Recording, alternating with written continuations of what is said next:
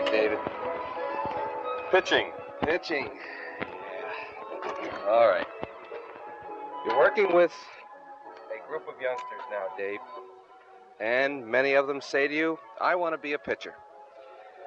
Would there be a general height and weight that you think would be best for a pitcher?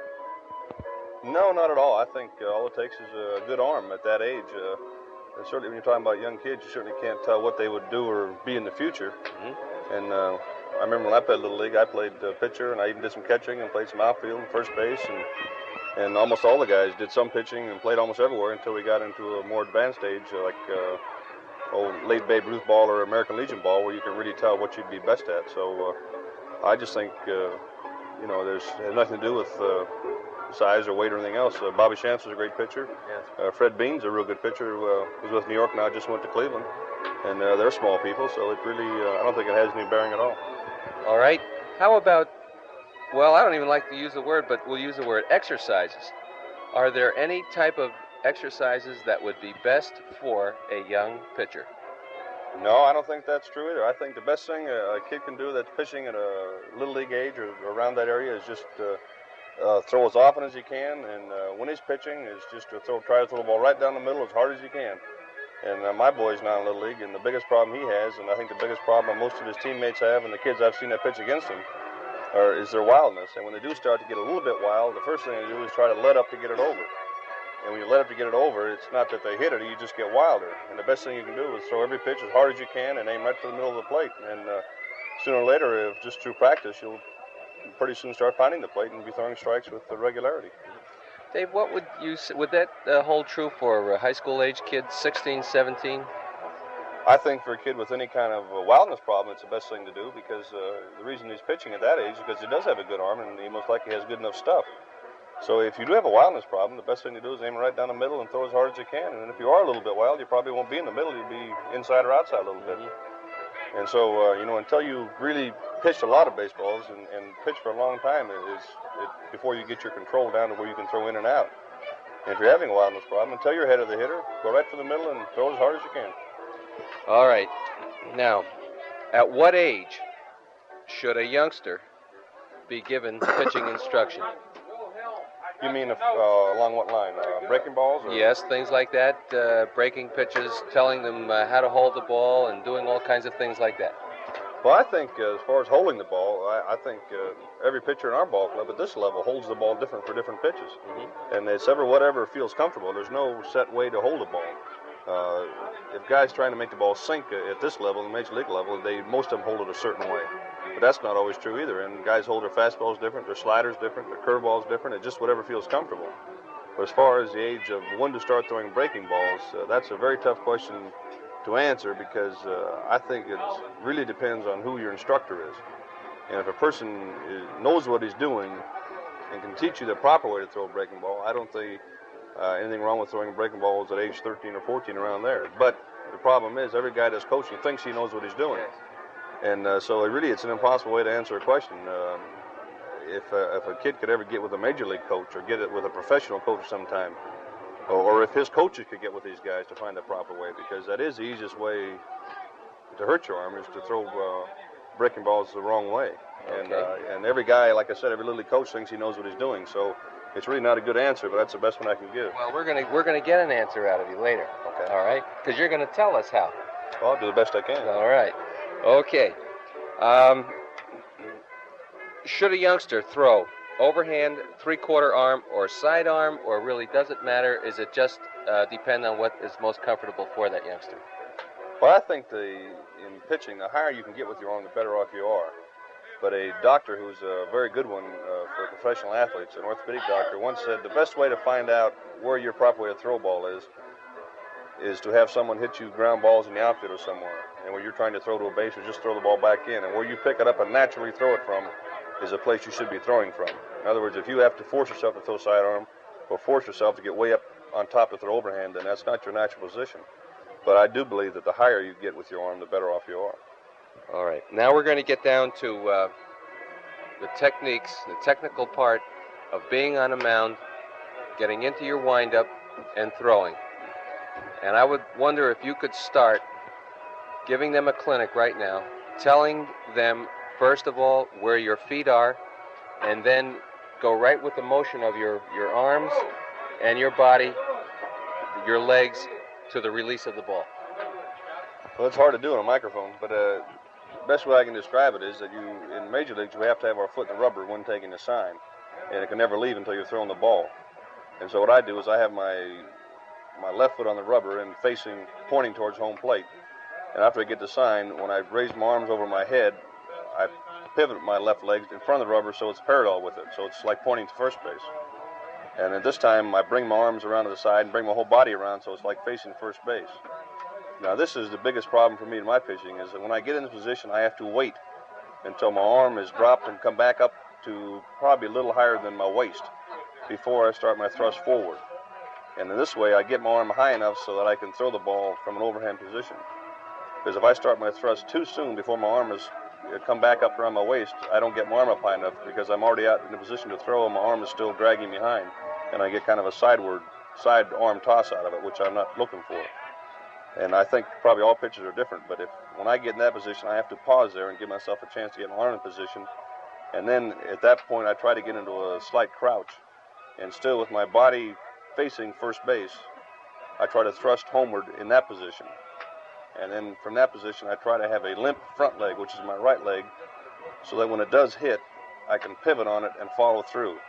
And also, if I go into this thrust forward with a stiff front leg or stiff right leg, when I hit, I kind of get a recoil action where I kind of throw the ball and jerk backwards, and it takes it's very hard on your arm and takes a lot off the ball.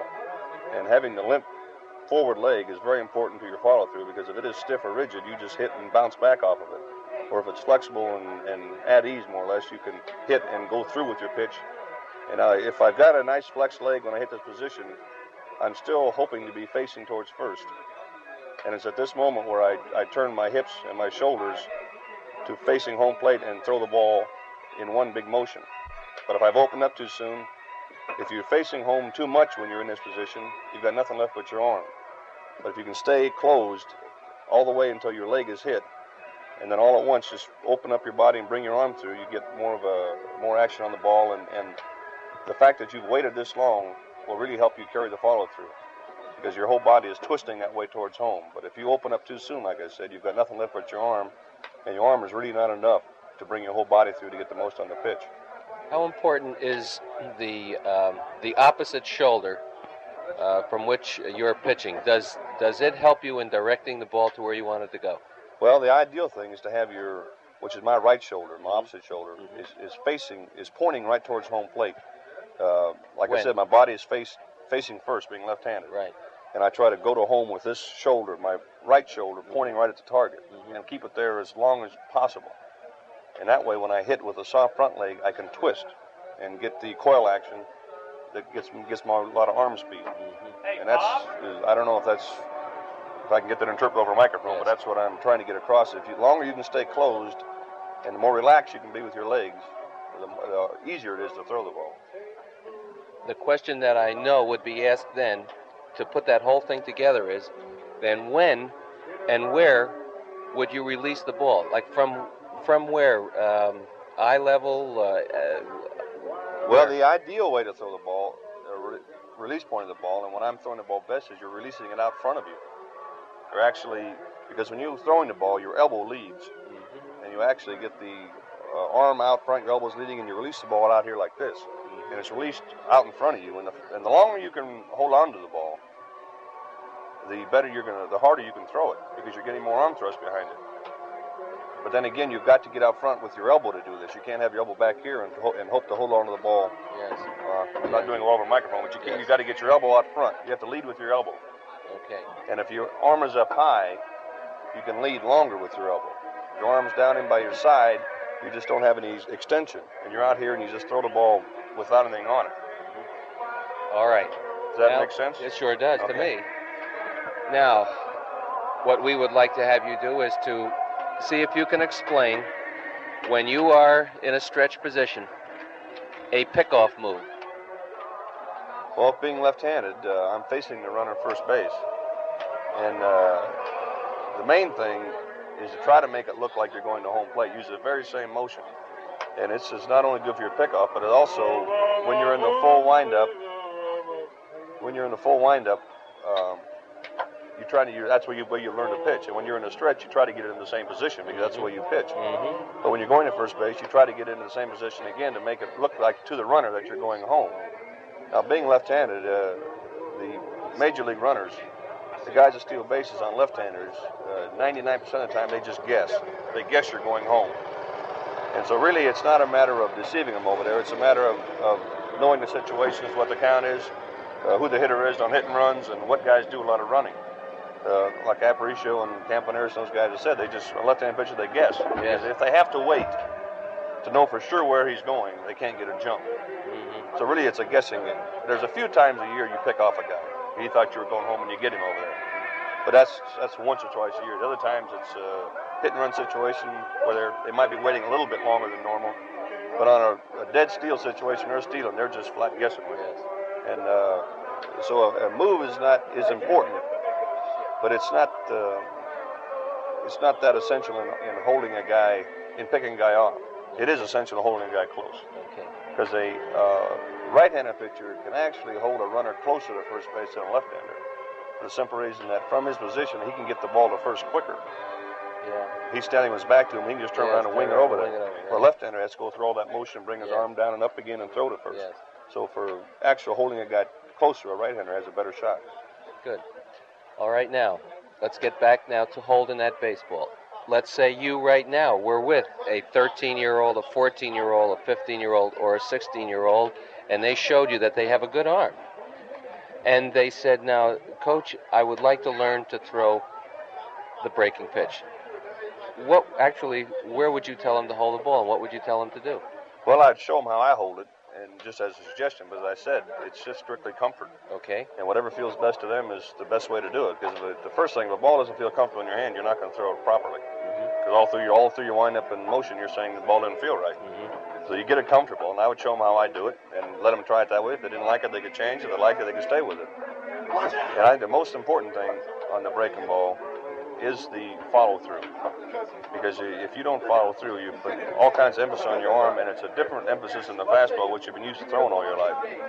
And if you have, you have to have your arm very relaxed, and you have to put it in a position where the you throw it with your arm instead of with your with your hands. Uh, uh, what I'm trying to say is you've got to, like in a fastball, I have my fingers behind the ball. Mm-hmm. And when you release the ball, it comes straight off the end of your fingertips. On the curveball, I have my palm of my hand facing my ear. That's the best way to explain it. And is your wrist straight? My wrist is straight. Uh, if you turn, if you turn it in, if you turn it in so that it's facing down a little bit, Mm-hmm. uh, you can still throw a pretty good breaking ball, but you won't have the velocity on it. You take off the speed by doing that. Okay. If you can get your hand completely straight up and down, like if you had a splint on the back of your wrist, Yes. and have it this way, and now if you can get your fingers from that position on top of the ball, Mm-hmm. now as you throw the curveball, it's the same arm action, lead with your elbow and everything else. Mm-hmm. You get out, and instead of throwing your fastball with your fingers behind the ball, Mhm. your fingers are on top of the ball, and you pull your fingers down as you release it so that they come down in front of the ball. I got you. And, the, and the, when you release the ball, when you release your curveball, your fingers, the back of your your two fingers should be facing the, uh, the catcher, and you release it this way. A lot of guys try to throw a curveball by having their fingers behind the ball, Yes. and then when they get out to release it, they just twist their wrist, That's right. and that is uh, the best way to hurt your arm, because you can just stand here without even a ball in your hand and do this, and you can feel your elbow moving. Mm-hmm. If you can just take it with your palm facing your ear and do the same thing as your fastball, with your elbow, get out front, and just pull with your fingers. Pull it down so that the back of your fingers are facing the catcher and let the ball out that way. You can throw a good curveball without hurting your arm. Great.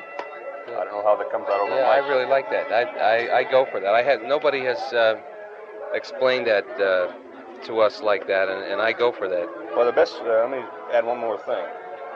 Now, as when I was talking about earlier about going towards home plate with a closed body, in other words, your body facing first for me. Now, this is really important on a breaking ball because if you open up on a breaking ball, not only will it be a bad breaking ball as it would be a bad fastball, but this is where you can also hurt your arm because you end up throwing and your arm does not go down all the way through and come back to your body. It goes out and stops like that. And that's where you get all the jar in your elbow. It'll just end up like this instead of ending up this way. Okay, good. Um, what about the seams? Are the seams of the baseball important to a pitcher as to what the ball does? Yeah, I think it's uh, I think it's important just for confidence on your grip. If your grip, uh, I throw every ball off the seam somehow. Like I've uh, heard Mel Stottlemyre never holds a seam. He holds everything on the bare part of the ball, which is just a preference. And, but I like the seams that I can feel good because it gives you a more secure grip. And after you've uh, been pitching quite a while, balls that are a little bit bigger, a little bit smaller feel strange to you. And probably an average layman wouldn't know the difference between the two balls. But Yeah. after pitching for a long time, Right. you can feel the different sizes of the balls. I'll bet. And so I like a ball that has good seams on it so I can get good grips and just feel a more secure grip. Good. Okay.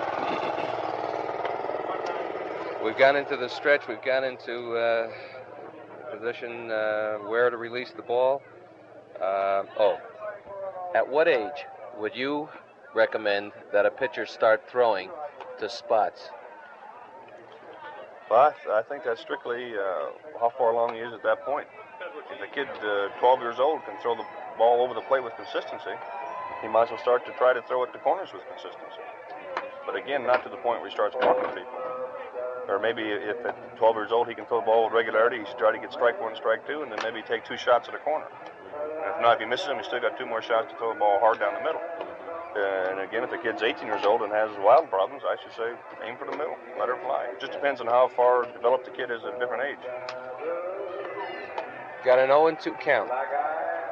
Would you recommend to a youngster that he throw a waste pitch, so called waste pitch, or to try and come back in there? I would say go right after him, but I mean, this is the point where you can try to make a good pitch.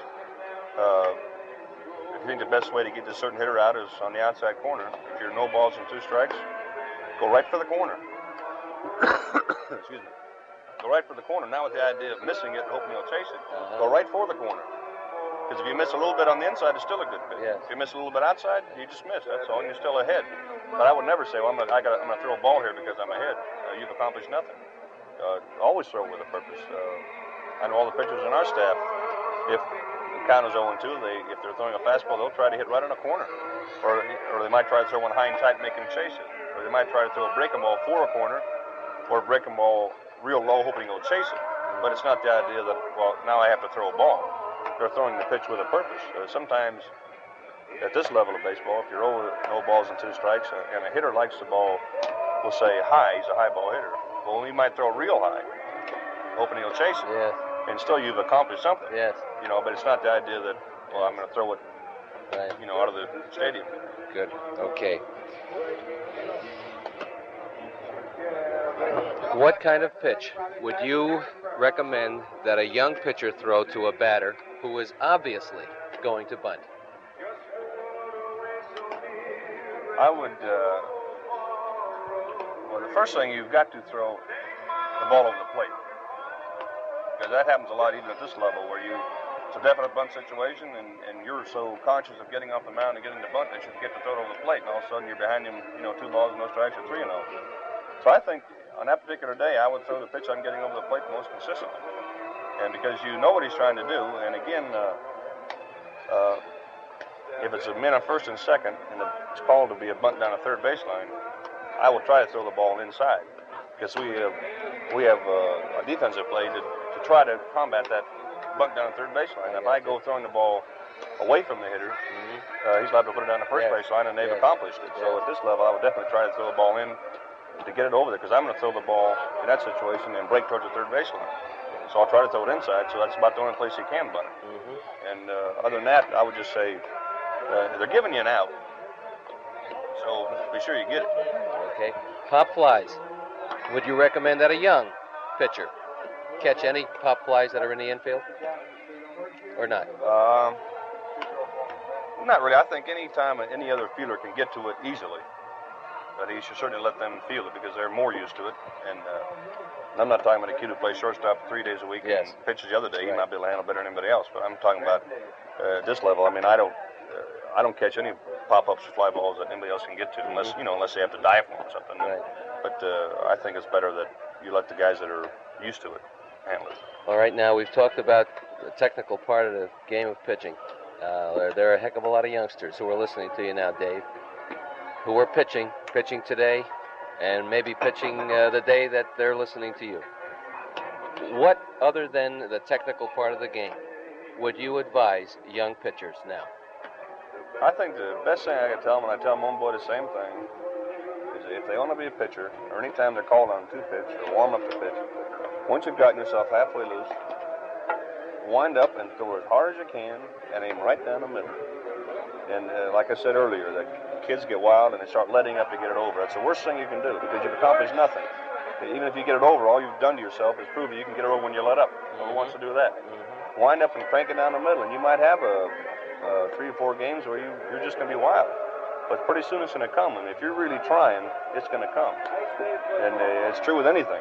If uh, on ground balls, the kid's trouble with ground balls, if he just keeps after him, keeps after, him, he's going to get it. And the same thing with throwing the ball over the plate. Uh, they always put, or usually always put the kids with the best arms on the mound. And so they've got the arms, now just get it over. But letting up and doing it, you're not accomplishing anything. Wind up and crank as hard as you can. Not as hard as you can to the point where you lose your coordination and timing. But when you go to release the ball, action time you release the ball, let it fly and aim right down the middle. And uh, again, like I said, it might take time, but it'll come. One last question. I've asked everybody the same for each position. If you were evaluating a young pitcher, what would you be looking for? what age are you talking about? Uh, Let's say um, 15, 16 year old, 17 year old. It's just the arm. I think just how well he can throw the ball. Because there's uh, many kids that are well, signed into pro ball that really don't have a breaking ball at all. And they figure that they can teach you the breaking stuff because it can be taught. But you can't teach a kid how to throw the ball hard. I mean, he either can throw it hard or he can't. Mm-hmm. But you can take uh, kids with good arms, good fastballs, and teach them breaking balls, but you can't teach a kid to throw it hard. And I think that's the main thing everyone looks for. And uh, that's well, I say I know when I was a kid, I threw and threw and threw and threw all the time. And they should go out and throw tennis balls against my garage and just throw and throw and throw. And I think that's how I built my arm up. But again, I when I signed, uh, I was very wild, and even all the throwing I'd done at that age. And uh, my first year in pro ball, I think I pitched like 150 innings and walked like 120, which is ridiculous. And now I'm known as a control pitcher, yes. and that's just taken years and time and practice and and uh, but when I signed, I, they signed me on my arm. They didn't sign me on my control. and it just takes a, you know it just takes time. But you have to. Uh, they don't sign kids because they can throw curveballs and no fastball. It's the fastball pitchers with no curveballs. Okay, Dave. I want to thank you very, very much.